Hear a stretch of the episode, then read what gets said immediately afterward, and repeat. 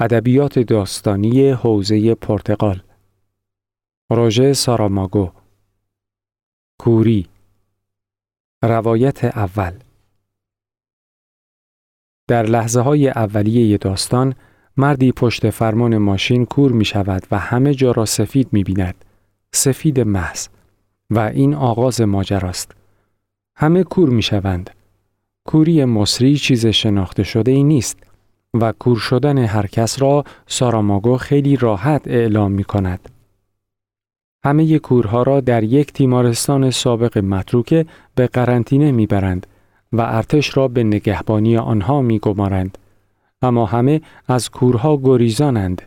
کوری مصری دلخواه هیچ کس نیست. در وسط حیات تیمارستان تنابی کشیدند که کورها آن را بگیرند و به محل غذایشان هدایت شوند.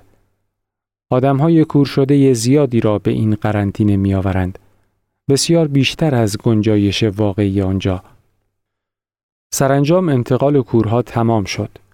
البته نه به دلیل اینکه دیگر کسی کور نشده بلکه برعکس به خاطر اینکه همه کور شدند. حتی نگهبانها. پس دیگر قرنطینه بیمعنی است. اما اهالی قرنطینه این را نمی‌دانند. یک گروه تبهکار مسلح که غذاها را تصاحب کردند مرتب بقیه کورها را تیغ می‌زنند تا به آنها غذا بدهند. گرسنگان که دیگر در گند و کسافت زندگی می کنند و تمام شعن انسانی را پاک فراموش کردند، حاضر می شوند به هر آنچه که تبهکاران می خواهند تن دهند. اما درخواست آنها به فراتر از پول و طلا و ساعت می رسد. آنها خواهان جسم زنان هستند. یکی از اهالی خود را به کوری زده است. زن دکتر. او تنها بینا در میان تمام کورها حتی کورهای بیرون است. زن دکتر یک شب بیخوابی به سرش می‌زند. برمیخیزد و به گشت زنی می‌پردازد. هیچ کس نمی‌داند که او می‌بیند مگر همسرش. بیست کور تبهکار سنگ تمام می‌گذارند و در نوبت اول به شنیعترین و تحقیرآمیزترین شکل از هفت زن کام می‌گیرند و این به زیر پا گذاردن همه آن چیزی است که انسان را می‌سازد. زمانی که مردان میپذیرند برای سیر کردن شکم خود و سایرین، زنان به کام حیوانی عرازل مسلح بروند.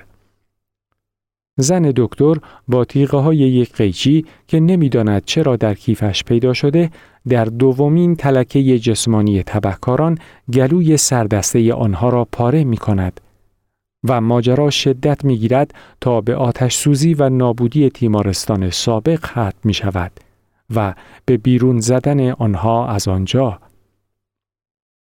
کم کم بعضی چیزها درست می شود. آب وجود ندارد اما باران سیلاسا می بارد و گند و کسافت را از کفش ها و لباس ها می شوید.